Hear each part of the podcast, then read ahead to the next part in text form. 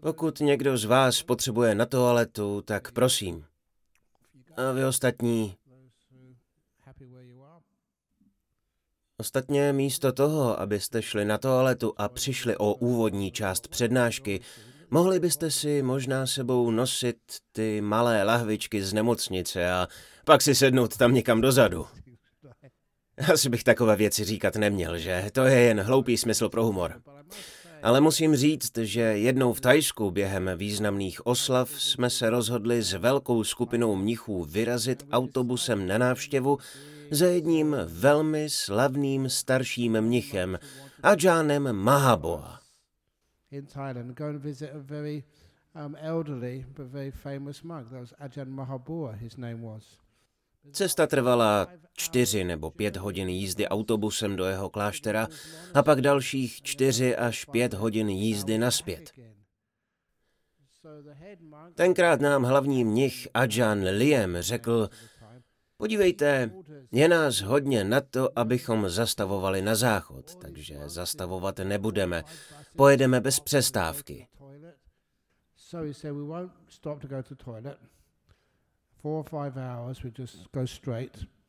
Procházel pak autobusem se čtyřmi nebo pěti plastovými pytlíky.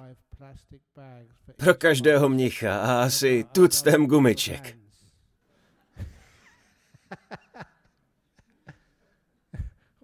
Proč by to nešlo? Nicméně mniši si nakonec stěžovali a tak jsme normálně zastavovali na záchod. Takovéto inovativní způsoby tenkrát zkoušeli na mnichy. Ale zpět k tématu dnešní přednášky. Jsem velmi rád, že tu dnes vidím tolik lidí, ale prosím, buďte ohleduplní při parkování a podobných věcech. Připomněl jsem si jednu historku. Vždycky se snažíme vyprávět něco, co si lidé zapamatují a co jim pomůže vidět svět z jiného úhlu. Napadá mě jeden příběh, který jsem už dlouho nevyprávěl, pokud si dobře vzpomínám. Vždycky se podívám do publika a vidím, že někdo je tu nový, ale někdo sem chodí už mnoho let. Někteří posluchači jsou už poměrně v letech a právě těm nejraději vyprávím své historky, poněvadž předpokládám, že zapomněli, že jsem podobnou věc už někdy dříve vyprávěl a bude se jim to líbit. Ale jsou to velmi užitečné příběhy. Bylo nebylo, před mnoha a mnoha lety žil v jednom klášteře mnich. Uprostřed noci ho něco vzbudilo.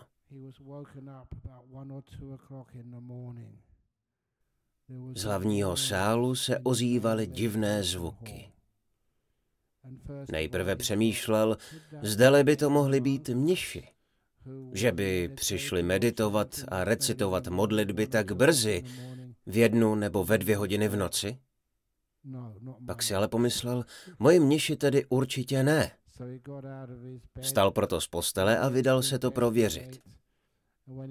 Vešel do hlavního sálu a co myslíte, že tam uviděl? Byl tam zloděj. Opravdový lupič s nožem v ruce, který se snažil otevřít kasičku s dary.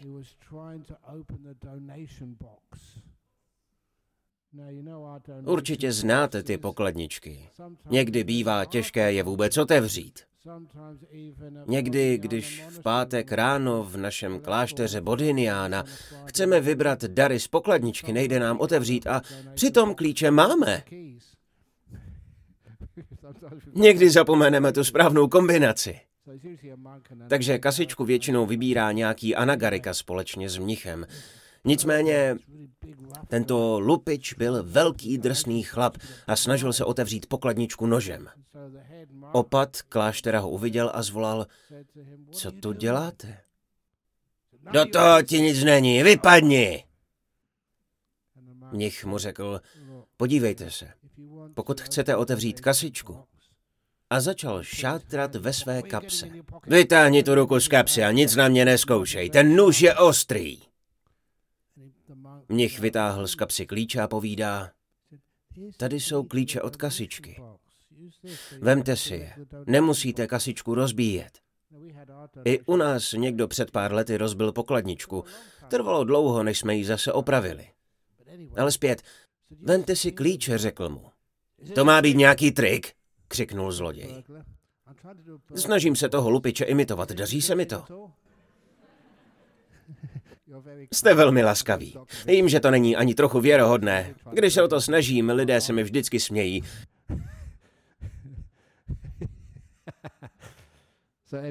No nic, kde jsem skončil? Je to trik? Vůbec ne. Tady je klíč, můžete to odemknout. Jsou to dary laskavých lidí, od srdce. Vy nejspíš něco potřebujete, tak si ty peníze vezměte, pokud potřebujete. Myslel to upřímně, s upřímnou laskavostí. Není to nádherné? Takže zloděj vzal klíč a šlo to. Nebyla to bouda. A začal brát peníze z kasičky. Zas tak moc jich tam nebylo. Mnich sledoval zloděje. Zloděj pozoroval jedním okem kasičku a druhým okem mnicha. Nevím sice, jestli je to možné, ale nějak to zvládal. Mnich se z nenadání zeptal, kdy jste naposledy jedl. Do toho ti nic není. Mnich řekl, že ve skřínce nad kasičkou zůstalo ze včerejška trochu jídla, ať si klidně vezme.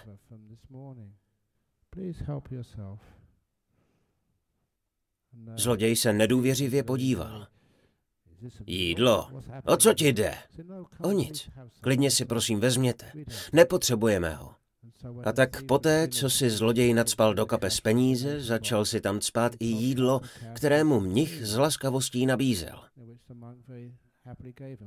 Ale přitom pořád mířil na mnicha nožem. Mnich mu nakonec popřál, ať odejde v klidu. Ať tě ani nenapadne volat policajty, zajčel lupič. Proč bych je volal? Podivil se mnich. Ty peníze jsem vám dal. I to jídlo. Pokoj vám. Na to zloděj zmizel. Druhý den ráno se konalo shromáždění mnichů. Tak, jako to bývá i v našem klášteře. A opat všem vysvětloval, co se stalo s penězi v kasičce a s jídlem. Někdy lidé v takové situaci pochopí, o čem je spiritualita. Copak nemůžeme pomoci lidem, kteří to potřebují, pokud jim to skutečně pomůže? Je mnoho podobných příběhů a i já sám jsem už několik takových slyšel. Před mnoha a mnoha lety, když jsem ještě byl mladým mnichem v Thajsku, v provincii Ayutthaya lidé používali k dopravě čluny. Dokonce i mniši na almužní obchůzce museli plout na člunu. Byla to jediná možnost přepravy. Jednou nějaký chudák člun ukradl a mnich ho přitom přistihl. Ten muž byl strašně vyděšený, ale mnich mu řekl, tady jsou klíče. Pokud potřebujete člun, tak si ho vezměte. Copak by mniši nemohli taky někdy něco darovat, když většinou jen dary přijímají? Jakmile se o té události dozvěděli místní lidé, o tom, jak laskavý a štědrý byl ten mnich, darovali mnichům další tři nebo čtyři čluny, takže oni na tom nakonec vydělali. Nebo si také vzpomínám, že mi tady někdo před několika lety ukazoval australské noviny, měl jsem si je schovat. Byl tam článek o klukovi, který šel ze školy a měl sebou krásné kolo bé em iks, které dostal před pár dny k narozeninám. Měl to kolo moc rád. Cestou domů ale uviděl nějaká starší děcka, která chytila králíka a trápila ho.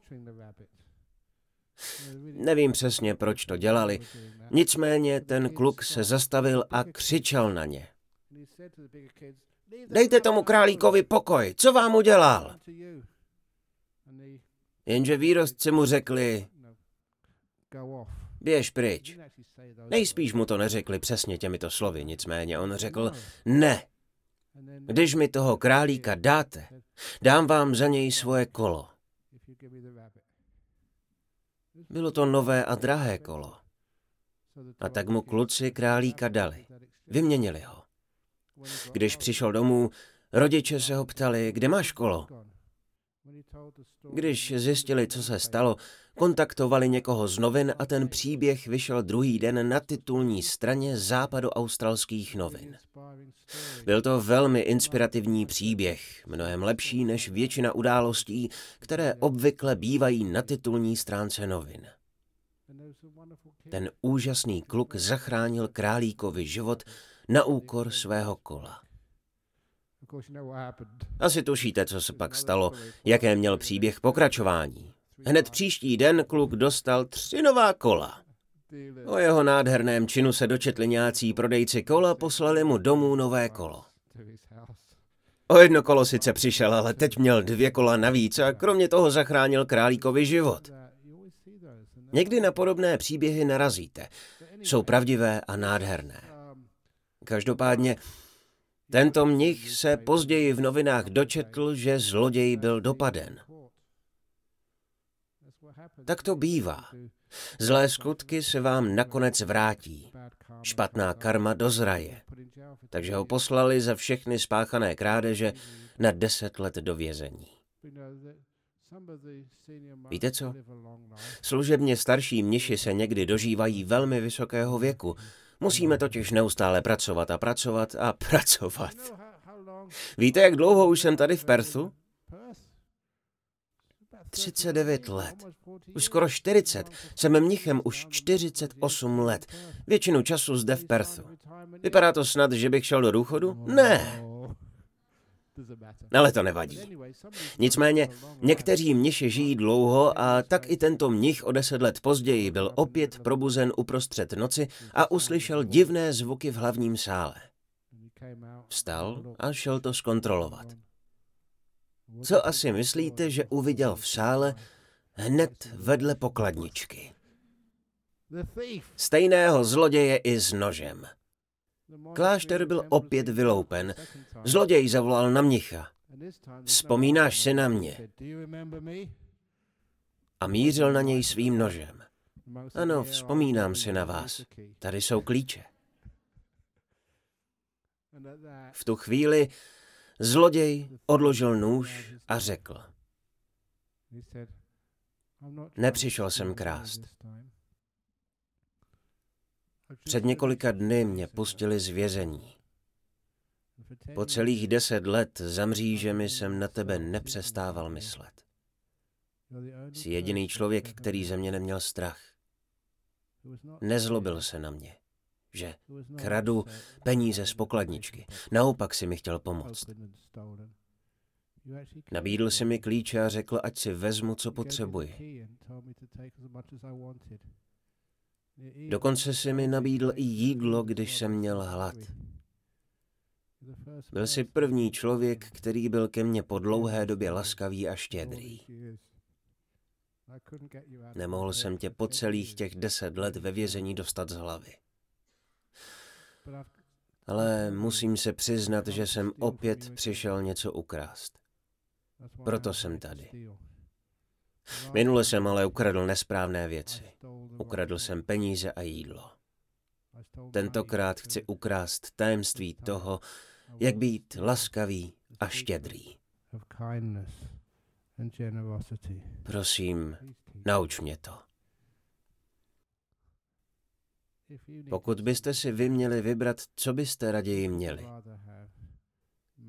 Peníze a jídlo, nebo tu nádhernou dobrosrdečnost, klid, štědrost a laskavost, schopnost odpustit.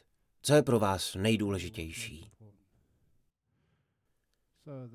A tak tento muž vstoupil do kláštera, stal se mnichem a nakonec se naučil ukrást ty správné věci. Ve skutečnosti nikoli ukrást, nýbrž společně sdílet. Zbožňuju takové příběhy. Možná jste je už slyšeli, jelikož jsem je nejspíš uvedl ve svých knihách a byly přeloženy do mnoha různých jazyků, ale jsou to příběhy, které vás přimějí vidět věci z jiného úhlu.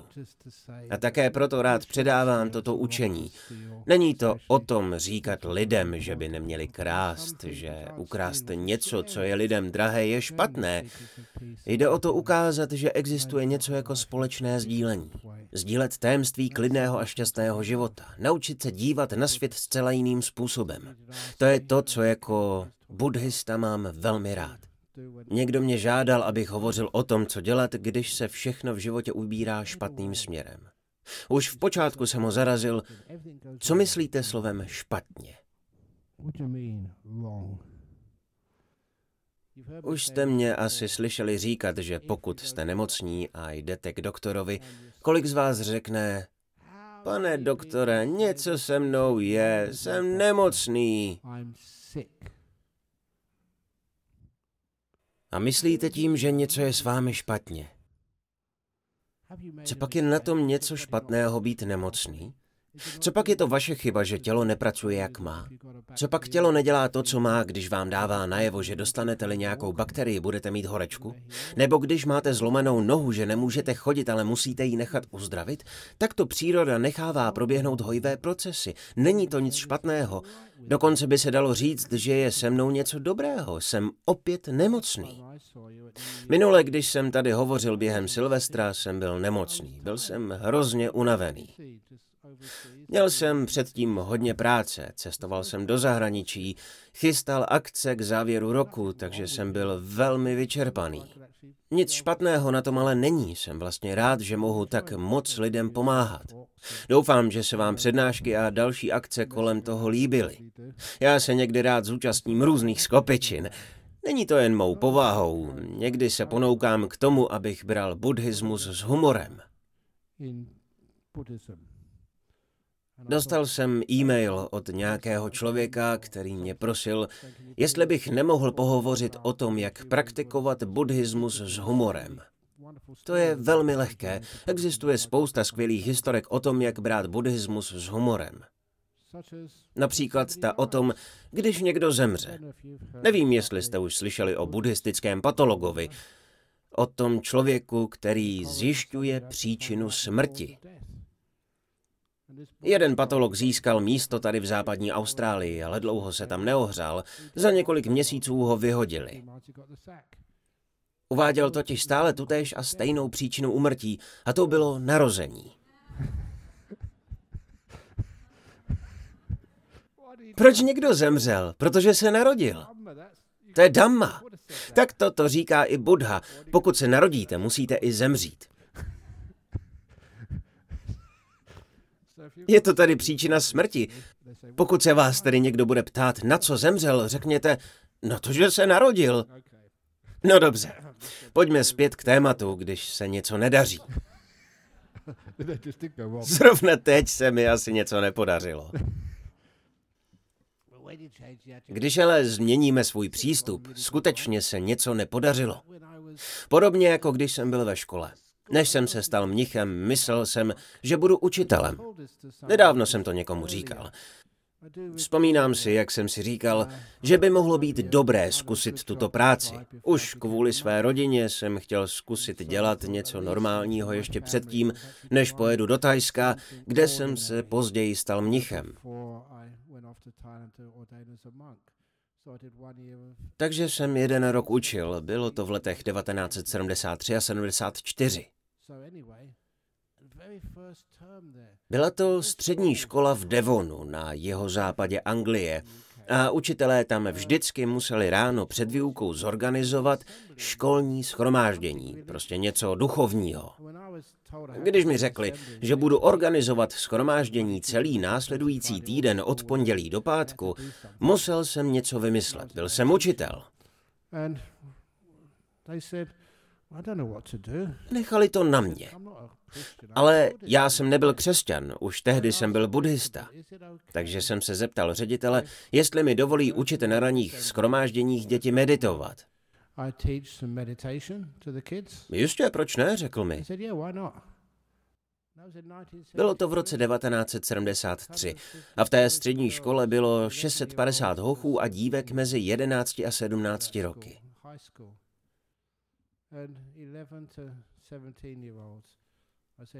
Řekl jsem těmto mladým lidem, že je budu učit meditovat. Neměli vůbec ponětí, co je meditace. Vzpomínám si, že jsem seděl na pódiu a kolem mě bylo šest set padesát dětí mezi jedenácti a sedmnácti.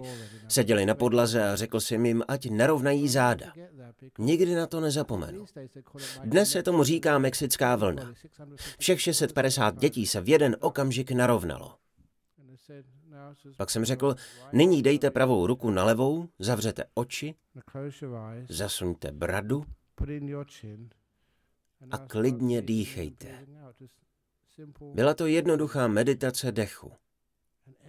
Všichni to udělali. Bylo to úžasné. Teprve až meditace skončila, se mě jeden starší učitel zeptal, co bych dělal, kdyby se jedno dítě začalo hyhňat.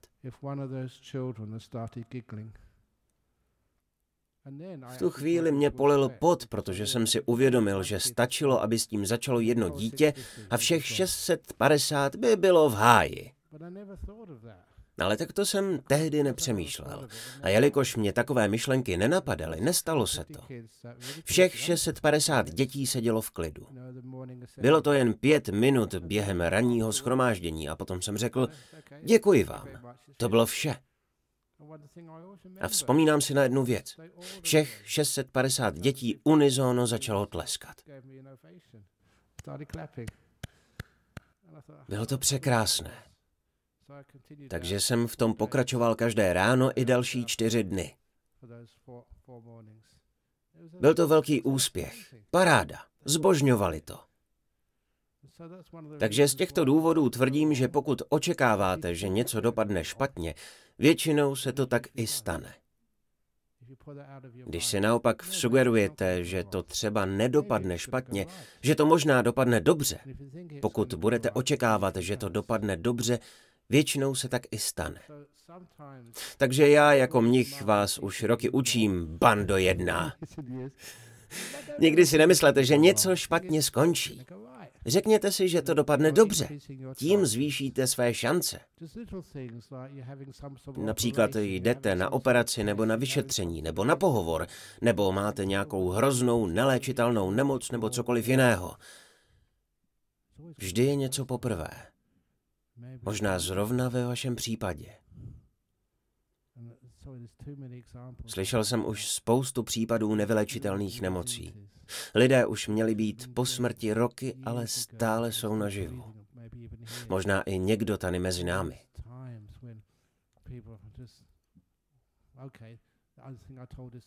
Jednu takovou historku jsem nedávno vyprávěl na meditačním kurzu v Kuala Lumpur. Jednou se dostavil na můj meditační kurz pán ze Sydney. Ani nebyl buddhista. Svěřil se mi, že přijel na retreat, poněvadž už byl zoufalý. Měl rakovinu nosní dutiny. Byl to muž ve věku asi čtyřicet, čtyřicet dva let. Jakmile začal meditovat, byl hrozně hlučný.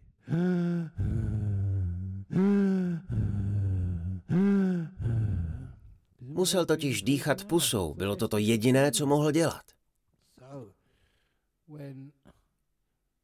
Hned první den si mi lidé stěžovali. Mohl byste prosím říct lidem, aby dýchali potichu? Dalo se to pochopit, ale lidé přece nedýchají schválně nahlas. Jinak to prostě neuměl.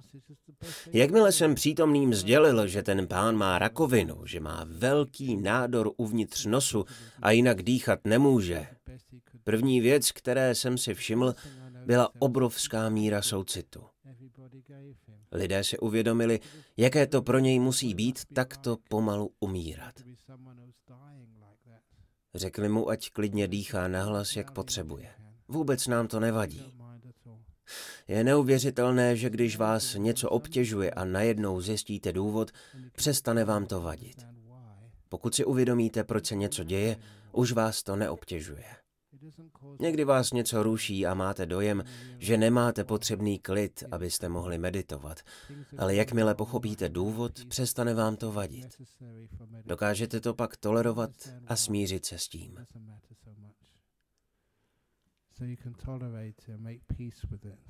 Nicméně on tehdy po celou dobu kurzu hlasitě dýchal a živě si vybavuji, jak na úplném konci retreatu za mnou běžel.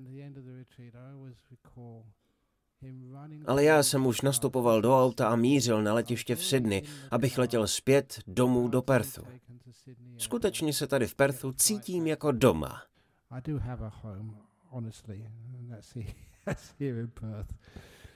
Běžel ke mně a volal, Ajahn Brahme, počkejte ještě.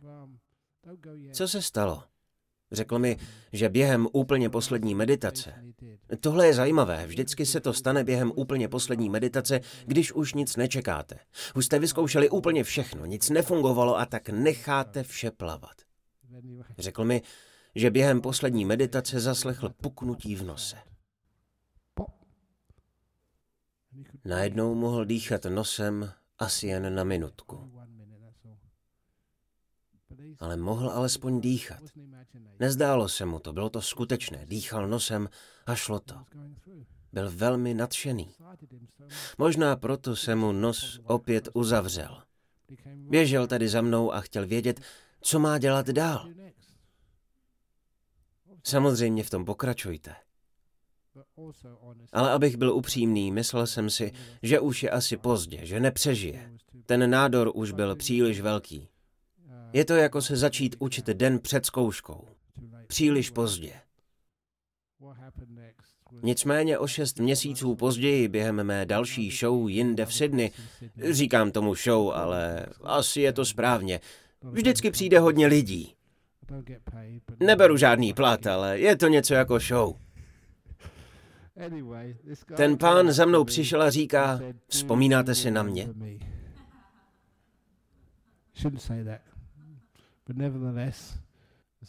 Upřímně jsem mu odpověděl, že ne, nepamatuju si vás, kdo pro boha jste? Někdy to lidi naštve, ale aspoň s nimi takto navážu kontakt. On se smál a řekl mi, že je to on.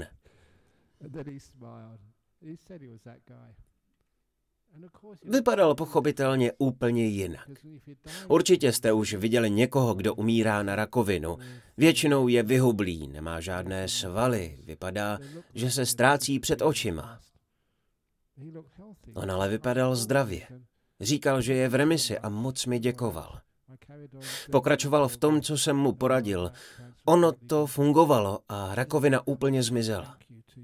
Proto mi přišel poděkovat a také mi pověděl, že zbytek svého života chce učit jiné lidi to, co jsem jej naučil já. Chtěl taky pomáhat. To je překrásné. Nemusíte mi děkovat.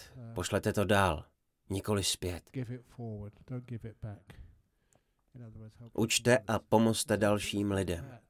Takovéto příběhy jsou nádherné a ukazují, jak něco, co se nám zdá špatné, můžeme využít a obrátit ve zlomový okamžik našeho života. Další příběh, který mě napadá a který jsem už taky dlouho nevyprávěl, byl ten, když jsem byl pozván, abych pronesl řeč na speciálním semináři pořádaném školským odborem jižní části města Perthu. Už si přesně nepamatuju, kde to bylo.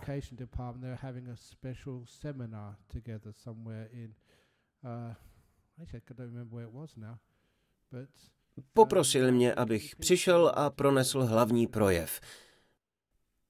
Akce byla i se snídaní a asi jsem šel hlavně kvůli té snídani. Vůbec jsem netušil, proč zvou zrovna mě. Docela mě to překvapilo. I hned po příchodu mě přivítala nějaká dáma, některá z vedoucích odboru školství, a řekla mi obligátní větu. Vzpomínáte si na mě? Ne. Odpověděl jsem. Popsala mi pak svůj příběh. Bývala ředitelkou základní školy, myslím, že v Kelmscott.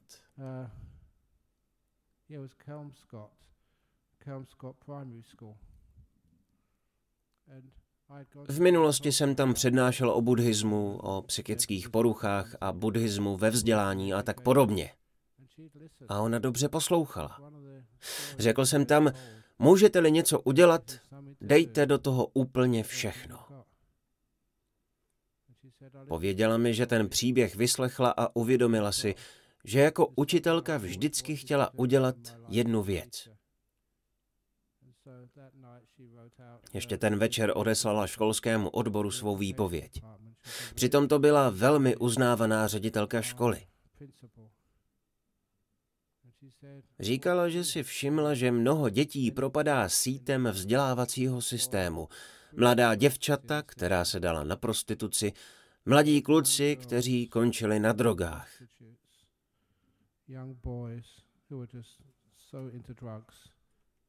Přitom jim bylo jen patnáct nebo šestnáct, někdy i méně. Byly to děti, kterým ujel vlak a nikdo jim nedokázal pomoci. Velmi složité případy. Ta paní tedy dala výpověď ve škole a požádala odbor školství o dotaci na svůj projekt. Znala tam pár lidí, jelikož bývala ředitelkou školy, a podařilo se jí peníze sehnat. Chodila pak po městě a navštěvovala místa, kde se tyto děti zdržovaly, třeba i pod mosty. Seznamovala se s nimi a zkoumala, jaký typ vzdělávání by pro ně byl vhodný. Neočekávala, že by se měli vrátit do normální školy. Toto nefungovalo.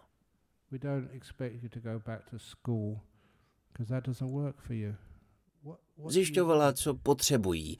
Vypracovala výzkum, předložila jej odboru školství a výsledkem byl speciální program. Bylo to už velmi dávno.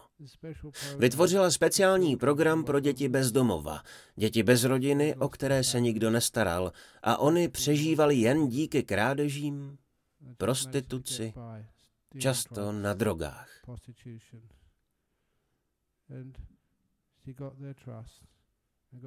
Ta žena si získala jejich důvěru. Povedlo se jí pár dětí do programu zapojit. Získala pro ně nějaké nevyužité prostory ve školách, takže mohli přijít, kdykoliv potřebovali nebo chtěli, a mohli takto získat alespoň nějaké vzdělání. Řekla mi, že inspirací pro její projekt byla má řeč, kterou před mnoha lety slyšela.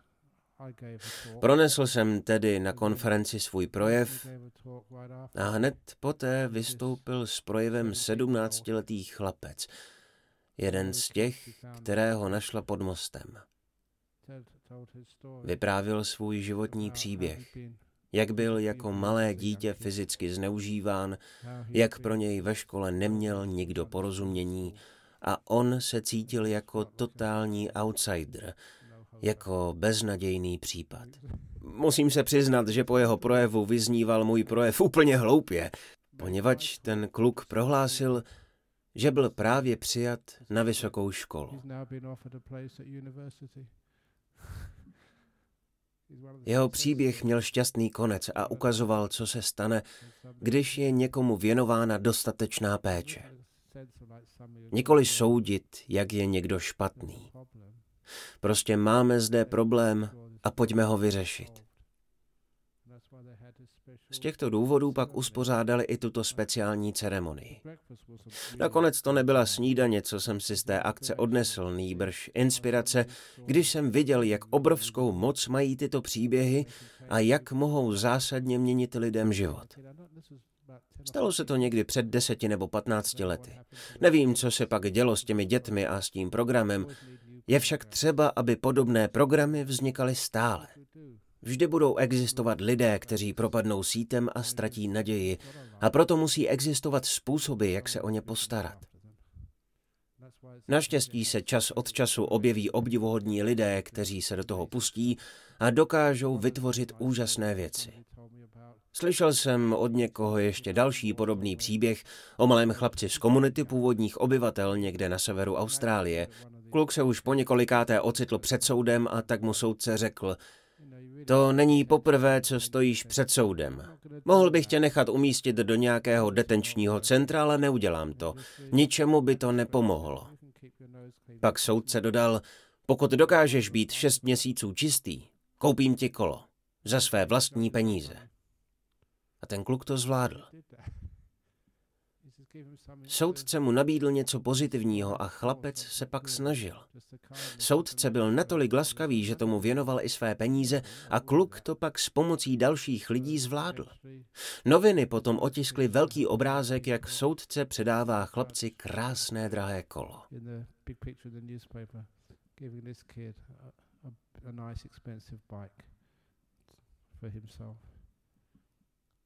Takovéto způsoby doopravdy fungují. Podobné postupy zkouší čas od času i policie. Vzpomínám si, že jednou zkoušeli metodu, kdy namísto pokut za velkou rychlost, za jízdu na červenou, namísto negativní motivace ve formě trestu za přestupek, zkoušeli řidiče odměnit za to, že jezdí správně. Za to, že zpomalí, pustí někoho před sebe, že řídí ohleduplně. Vzpomínám si, že jsem jednou četl historku o pánovi, kterého zastaví policie a říká mu: nemusíte se ničeho obávat, pane. Sledovali jsme vás a zastavili právě proto, že řídíte předpisově. Je radost se na vás dívat. Jste ohleduplný. Pouštíte lidi před sebe, dodržujete předepsanou rychlost i dostatečný odstup, berete při předjíždění ohled na cyklisty. Je nám proto velkým potěšením, že vám můžeme za vaše řidičské dovednosti věnovat odměnu ve výši dvě stě dolarů. Policista mu předá poukaz a ještě dodá: jen z důvodu protokolování, můžete nám prosím sdělit, k čemu hodláte odměnu využít? A pán říká: no první věc, kterou udělám, asi se přihlásím do autoškoly a udělám si řidičák.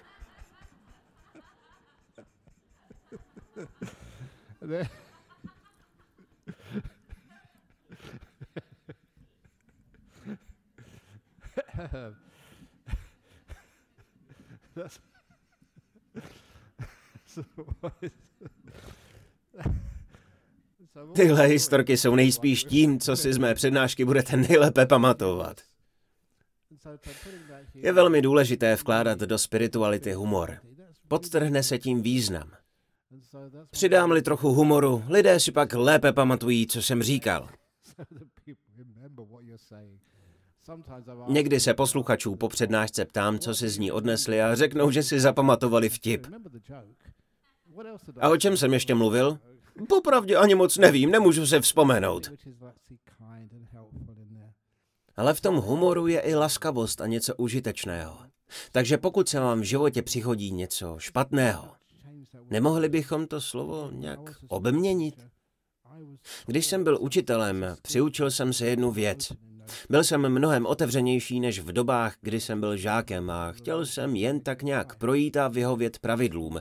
Teprve, když jsem začal učit, konečně jsem pochopil, k čemu slouží známky. Jednou jsem připravoval zadání testu, vyučoval jsem matematiku a musel jsem vymyslet obsah závěrečné zkoušky na konci roku. Nikdy předtím jsem to nedělal, neměl jsem zkoušení rád. Už jsem tady říkal, že vždycky, když jsem skládal nějaké zkoušky, chtěl jsem pomáhat kamarádům. Býval jsem bystrý žák, učivo jsem uměl, a tak když jsem viděl, jak s úlohou kamarádi zápasí, toužil jsem jim pomoct. Učitelé tvrdili, že je to podvádění, ale není, pro mě je to soucit. Copak to tak není v reálném životě, že pokud si s něčím nevíte rady, poprosíte o pomoc známého nebo kamaráda? To není podvádění, to je laskavost. Tak to funguje svět. Proto jsem neměl zkoušky v oblibě. Připadalo mi to jako individualismus, při kterém se snažíte porazit soupeře, své kamarády. To jsem nesnášel. Nicméně, když jsem dostal za úkol připravit zkoušky, bylo to něco zcela jiného. Pamatuji si na dvě věci. Za prvé jsem se ptal kolegů, jaký stupeň obtížnosti má zkouška vlastně mít. Jeden kolega mi poradil, že by neměla být příliš těžká, nejlépe tak, aby průměrný dosažený výsledek byl sedmdesát procent, tedy sedm z deseti. Ptal jsem se ho, proč? Řekl mi, že pokud žák složí zkoušku na sedmdesát procent, vypadá to jako celkem dobrý výsledek. Žáci pak mají pocit, že z matiky, z angličtiny nebo z dějepisu něco umí. sedm z deseti je slušné. Těch zbývajících třicet procent je informací pro učitele, aby zjistil, kde mají žáci mezery nebo kterému učivu nerozumí. To je pak prostor pro zlepšení, prostor pro další výklad nebo pro cvičování. Když jsem to slyšel, napadlo mě, že by se to dalo zobecnit. Je to totiž podobné jako v životě. Pokud byste v životě uspěli na sto procent, život by za nic nestál. Byl by moc lehký. Nic by vás nenaučil. Nerostli byste. Pokud byste naopak uspěli jen ze čtyřicet procent, upadli byste do deprese. Nejlepší je získat právě těch sedmdesát procent, poněvadž to znamená, že se můžete těšit ze života, zatímco těch třicet procent, kdy se vám stane něco zlého a věci jdou špatným směrem, vlastně nic není špatné. Je to naopak prostor pro váš růst. Naučí vás to spoustu věcí, dělat věci ponovu, uvědomit si, co dobře nefunguje. Máme například skvělé ekonomiky, ale občas se něco pokazí. V tu chvíli se můžete naučit něco nového, třeba jak přejít od fosilních paliv k solárům a podobně. Můžeme se naučit inovativní způsoby práce, jak pracovat z domova, jak lépe využít internet. Naučíme se dopřát čas od času starším mnichům deset dní volna. Není to tedy tak, že by se něco ubíralo špatným směrem. Jsou to nové příležitosti dělat věci jinak. Jako když vidíte, že o některé děti není dobře postaráno a nakonec z nich mohou vyrůst úžasní lidé. Proč bychom nemohli nacházet nové způsoby, jak vyřešit problémy, jak inovovat? Z těchto důvodů se pravidlo sedmdesát procent stalo důležitou součástí mého života. Nečekám, že se lidé budou pokaždé smát mým vtipům. Stačí mi sedmdesát procent a jsem absolutně spokojený. A tak je to se vším. Podívejte se tady. Nemáme to tu vůbec špatné. Myslím, že sedmdesát procent z vás parkuje správně a těch zbývajících třicet dělá chudákovi Billovi spoustu starostí. Ale děláme, co můžeme. Proto neříkáme, že je něco špatné. Přesně takový pohled jsem nalezl v Budhově učení, zejména v pravidlech pro mnichy, kterým se říká Vinaya. Nikdy jsem z nich necítil pocit viny, tu tíhu dodržovat všechno a být pořád vzorňákem. Místo toho se tam uvádí, že pokud uděláme chybu, netvrdí se, že je to něco špatného. Uděláme-li chybu, přiznáme se k tomu a příště to uděláme lépe. Tomu se říká růst. Cokoliv v životě děláte, třeba meditujete, nedaří se vám a usínáte nebo máte pocit, že zešílíte. I když nezažil jsem, že by někdo z meditace zešílel. Zbláznit se můžete, když nemeditujete, to ano, ale ne když meditujete. Tedy pokud vám to nejde, přiznejte si to, nestyďte se, není to nic špatného a zkuste to znovu. Nebo máte-li někdo vztah, který nefunguje, neříkejte si, že je špatný. Pokud jste udělali chybu, poučte se z ní a zkuste to znovu. Tomu se říká růst, poučení. Jak jinak byste se mohli něco naučit, pokud to neskusíte? Týká se to i mnichů a mnišek. Je toho hodně, co se můžeme naučit. Existuje spousta případů, kdy také uděláme chybu. Pokud někdo z nás udělá něco špatně, můžeme se poučit a vyrůst. Toto je jeden z mých problémů. Máme totiž mnichů příliš a nevím, kam je všechny umístit. Můj ty bože. Nechtějí odejít. Ne, ne, je to v pohodě. Nicméně je velmi příjemné přijet do zemí, jako jsou Malajsie nebo Singapur, kde jsem byl přednedávnem a slyšel, jak si tam lidé pochvalují, jak je skvělé, že někteří naši mniši tam nyní jezdí učit. Velmi tam chválili například ctihodného Sunio. Myslím, že přednášel i tady, že? Lidé mi říkali, že je báječné vidět produkty mé továrny na mnichy. Tak to nazývám náš klášter Bodhinyana, viháru Kusala, viháru v Albany, ženský klášter Dhammasara. To je mimochodem pro změnu továrna na mnišky. Vložíte dovnitř syrový materiál, zatočíte, zapnete dopravní pás a vytvoříte velmi inspirativní mnichy a mnišky. A také světské stoupence. Je to jako v továrně. Ten nápad se mi líbí, poněvadž se může stát, že sem přijdete a některé vstupní produkty vám mohou připadat zcela beznadějné.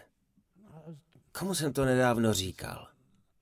S kým jsem se bavil o tom, že někdy vysvětím mnicha a pak si řeknu, pro boha, co jsem to udělal, to bude průšvih. Ale pokud lidem dáte šanci, vyrostou z nich úžasní mniši. Podobně i mnišky. Někdo mi řekne, tuhle prosím nevysvětluj, vůbec nevíš, co je zač. Možná nevím, co je zač, ale dovedu si představit, co by z ní mohlo být. To mi dodá laskavost a vlídnost, abych dal věcem průchod a v našem světě tak mohly vzniknout pro nás, pro všechny nádherné věci. Aby kdokoliv z vás sem mohl přijít a něco dobrého si z páteční přednášky nebo ze sobotní meditace odnesl a také měl možnost navázat hezké přátelství. Takže vám všem přeji moc pěkný večer a bohužel několik příštích týdnů nikam nejedu, takže se mě teď v pátky nezbavíte. Stejně o sobotách a o nedělích. Ať je vám dobře a jste šťastní.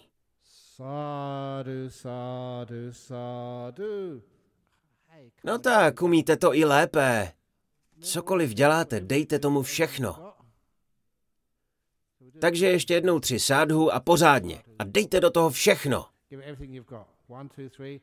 Sádhu, sádhu, sádhu. To je mnohem veselější. Víte, co slovo sádhu znamená? Skvělé, ano. Jiný překlad by mohl být hrozný, ale myslím, že se to sem moc nehodí. A nyní prosím o vaše dotazy. Budou nějaké otázky ze sálu, nebo se pustíme do těch z internetu? Dobře. Nejprve tedy dotazy z internetu. Dneska tu máme dotazy z Britské Kolumbie, z Houstonu, z Indonésie, z Německa a z Estonska. Nejprve dotaz z Estonska. Drahý Ajáne, je suka duka? Jinými slovy, existuje vůbec něco, co není duka? Toto je velmi hluboký dotaz, říkáte to správně. Všechno je iritace. Ale existují některé příjemné věci, které považujeme za velké štěstí. Třeba jako když zvítězí váš oblíbený tým v kriketu. Je to štěstí? Vnímáme to sice jako štěstí, ale je zatím také spousta utrpení, poněvadž pak potřebujeme zvítězit i příště. Nemá to konec. Nebo cokoliv jiného, ku příkladu sledujete svůj oblíbený film, ale co pak až skončí? Tedy ani šťastné chvíle v životě netrvají věčně, my po nich ale stále znovu toužíme. Říká se tomu klesající míra uspokojení. Příště potřebujeme silnější vizuální dojem, ještě lepší vtipy, ještě lepší přednášku Ajána Brahma s novými historkami. To je nekonečné.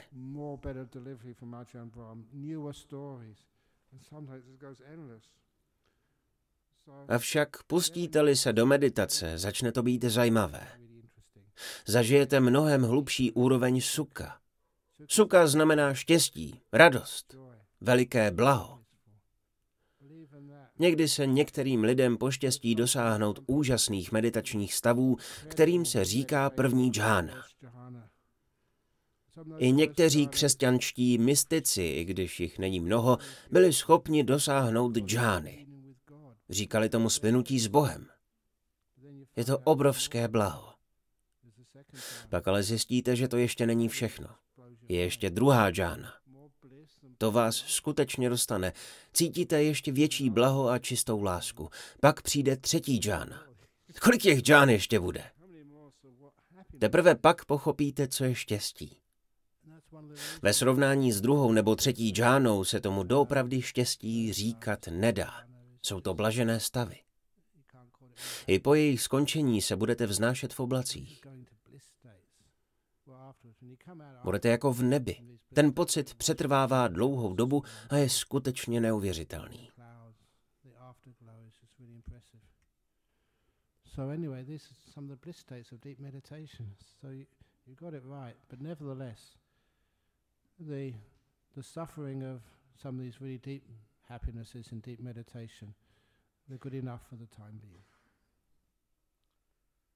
Dotaz z Německa. Beru to pospátku. Vysvětlete mi prosím, jak se slučuje vyrovnanost s láskou a soucitem. Vyrovnanost znamená sledovat vše bez připoutání nebo jiných pocitů. Jak se mohu o někoho starat a zajímat, ale přitom být nezaujatý? To je výborný dotaz. Buddhistický pojem upekha, který se překládá jako vyrovnanost nebo nezaujatost. Doslova znamená dívat se na něco. Já mám ale raději výraz spokojenost jako překlad slova upekha. Absolutně souhlasím s Wolframem z Německa, poněvadž nazývat tuto nádhernou vlastnost mysli slovem nezaujatost působí příliš chladně. Výraz spokojenost v sobě zahrnuje nádhernou radost a štěstí. Dokonce když Buddha hovořil o čtvrté džháně, a jsme zase u těch džhán, nazýval ji štěstím z vyrovnanosti, upeká suka. Je v tom ta radost, emoce radosti. Není to chladné jako nějaký nezaujatý robot. Není to umělá inteligence, je tam radost a velmi silné a hluboké štěstí.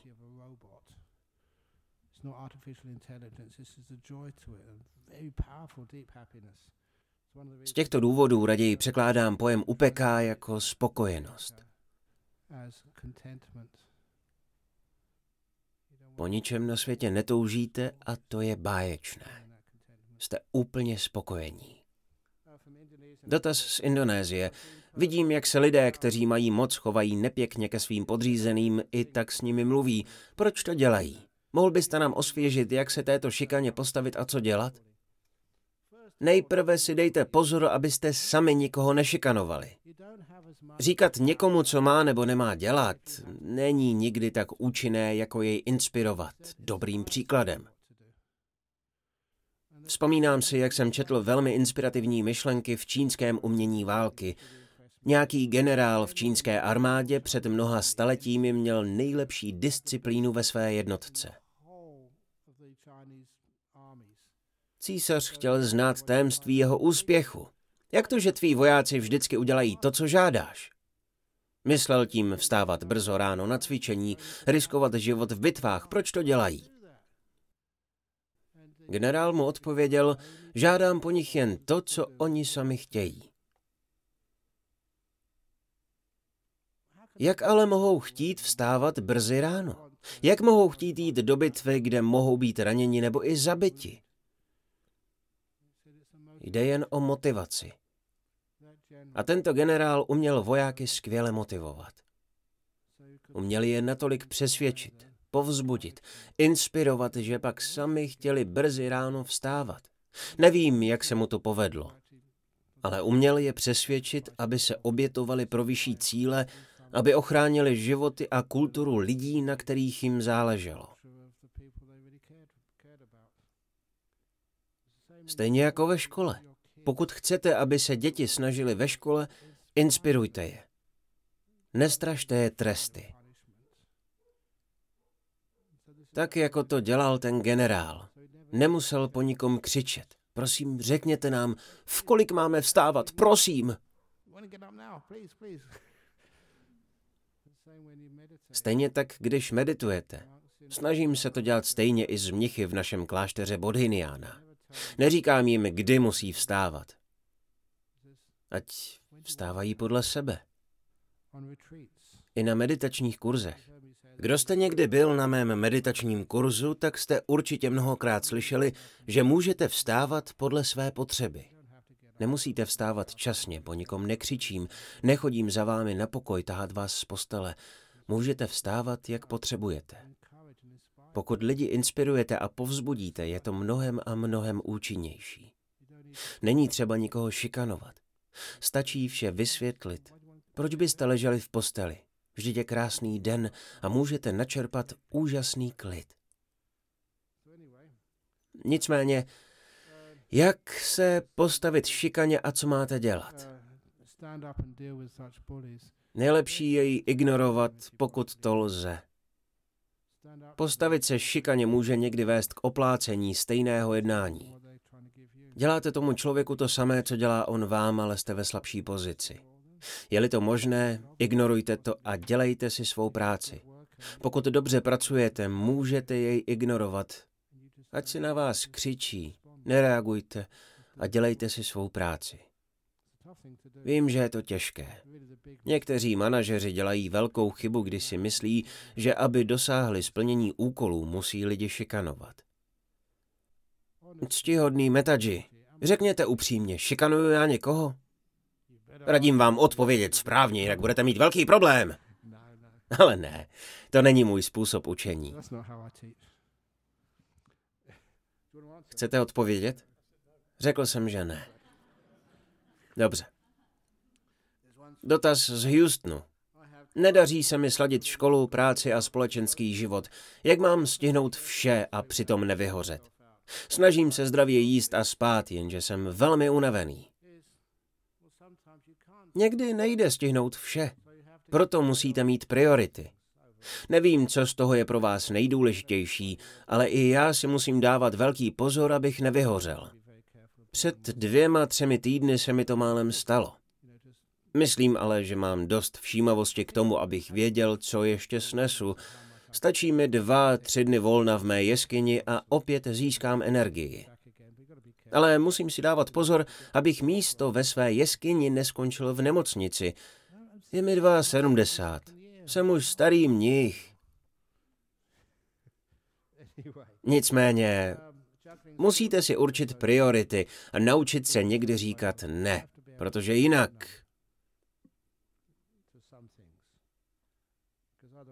Zdravě spíte a jíte a přesto jste unavený. Skutečně spíte dobře? Je mi přes sedmdesát a v jednom mám absolutně jasno. Musím mít možnost si dobře odpočinout, aniž by mě někdo obtěžoval. Jeskyně, kde spím, má dvoje silné dveře. Je podzemí a o tom, co se děje venku, nemám ani tušení. I kdyby bylo povstání, nevěděl bych o tom. Tedy mám pro sebe ticho, klid a pohodu a to je báječné. Před pár lety jsem uvažoval, že pokud by někdo chtěl rozjet úspěšný biznis, vydělat nějaké peníze, ale také získat spoustu dobré karmy, mohl by najít pěkné klidné místo někde v Perthu a nestavit klášter, nýbrž místo, kde by se lidé mohli dobře vyspat.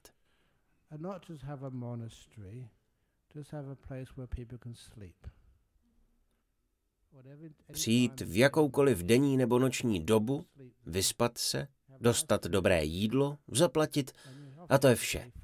Žádné vycházky do přírody, žádné kurzy, žádné meditace, jen pokud sami chcete, ale ne výuku. Prostě místo, kde máte jen příjemnou postel. Můžete spát kdykoliv a jakkoliv dlouho potřebujete, dostat dobrou snídani a pak jít zase klidně spát, pokud chcete. Takovou spací dovolenou.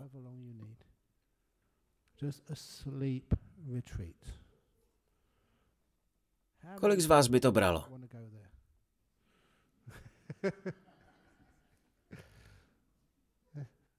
Vidíte? Lidé by to chtěli. Když přijedete na běžný retreat, musíte pořád něco dělat. Musíte meditovat, nebo poslouchat nějaké přednášky, nebo stavět plot. Pokud by to chtěl někdo zkusit, byl by to dobrý zdroj výdělku. Poslední dotaz je z Britské Kolumbie. Jak mohu zmírnit svůj hněv? Cítím velký vztek, když vidím, kolik je na světě nespravedlnosti a jak špatně se lidé chovají ke mně. Jestliže vás pohltí hněv, nevidíte přesný obraz světa. Vzpomínáte si na můj příběh o dvou špatných cihlách ve zdi? Chtěl jsem celou zeď zničit, protože jediné, co jsem viděl, bylo to, co na té zdi bylo špatně. Je to téměř jako posedlost. Vidíte věci pouze jednostranně. Byl jsem připraven tu zeď vyhodit do vzduchu a začít znovu. Naštěstí mi někdo řekl, že ta zeď není zas tak špatná. Ukázal mi těch devět set devadesát osm dobrých cihel a už jsem tu zeď pak zničit nechtěl. Máte pravdu, že je na světě hodně nespravedlnosti, ale jsou také úžasné příběhy, kdy něco tu nespravedlnost nakonec vybalancuje. Nakonec zvítězí zákon karmy. Možná znáte jedno mé rčení. Není třeba toužit po pomstě, protože karma ty bastardy nakonec stejně dostane. Omlouvám se za ty výrazy, ale aspoň si to každý zapamatuje. Toto říkal i Buddha. Měli bychom mluvit místním jazykem. Podle toho, co říkal Buddha, bych měl používat stejné výrazy jako vy, pak mi ale někdo řekl, že raději ne, některá slova bych prý neměl používat, jako třeba hovadina. Víte, že to zas tak moc často neříkám, jenom občas. Místo toho používám výraz gomajan z jazyka pálí. Go v pálí znamená bík a slovo majan je to, co vyjde z jeho zadní části. Takže chápete, co gomajan znamená. Takže myslet si, že hněv se dá ospravedlnit, je gomajan. Když svůj hněv utišíte, uvidíte svět jinýma očima. Většinou se snažíte svůj hněv ospravedlnit, je to ale vůbec možné? Zklamání nebo třeba i frustrace, to je přirozené. Nikdy ale nedovolte hněvu, aby pokřivil vaše vidění světa.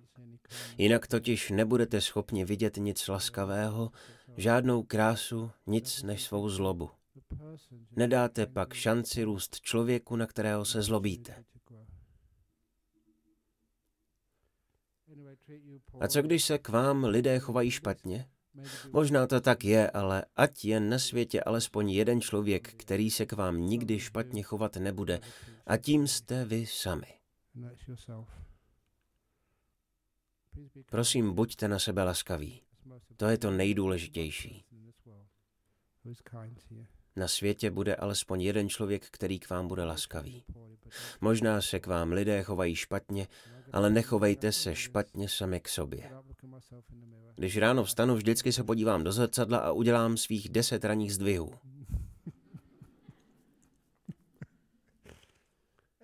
Je to velmi užitečné. Jezdím do zahraničí a spousta lidí mě fotí. Jak je možné se pořád usmívat, když vás chce každý vyfotit? Je to jen trénink. Tak výborně, děkuji vám za pozornost. Budou nějaké dotazy ze sálu, než skončíme? Máte dotaz?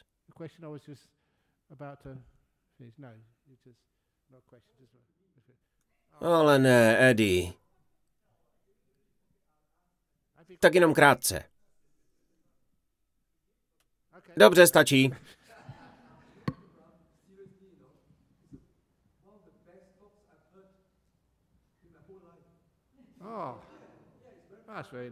To je hezké.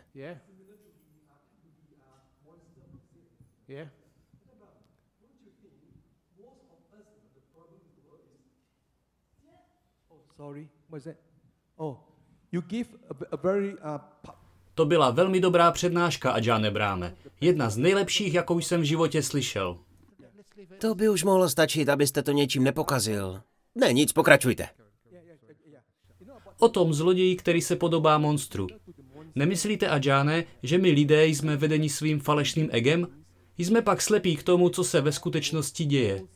Co kdybychom umenšili své ego a projevili laskavost? Tím by se vyřešila spousta problémů i válek. Yeah.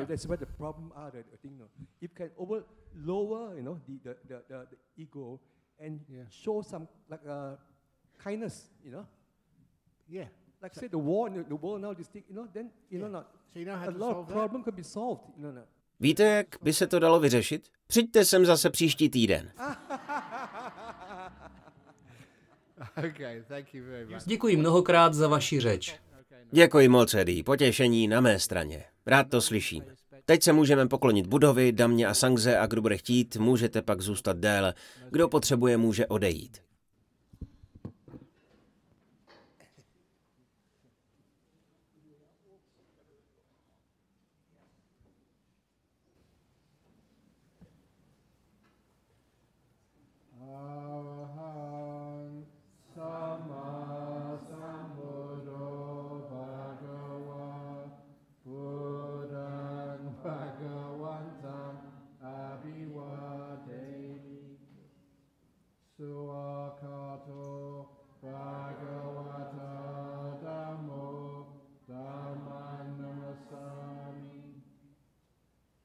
Patipano Bhagavato Sawaka Sango Sanganamami.